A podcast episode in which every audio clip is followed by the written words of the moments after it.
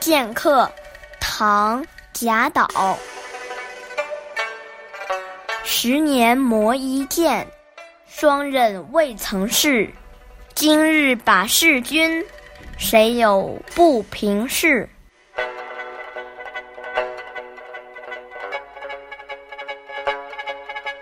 据说当年长安有令，禁止和尚午后外出。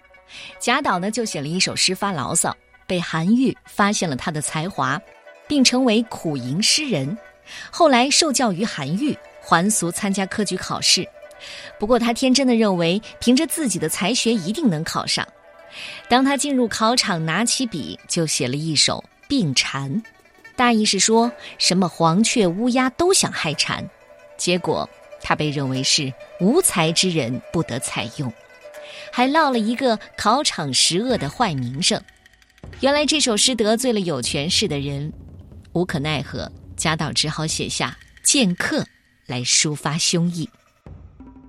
诗的大意是：十年辛苦劳作，磨出了一把利剑，剑刃寒光闪烁，只是未试锋芒。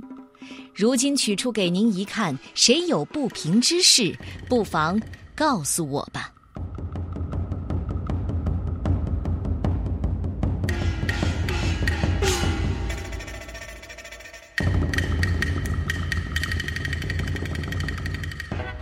剑客，唐，贾岛。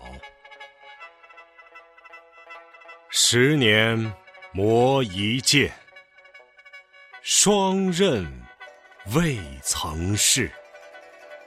今日把示君，谁有不平事？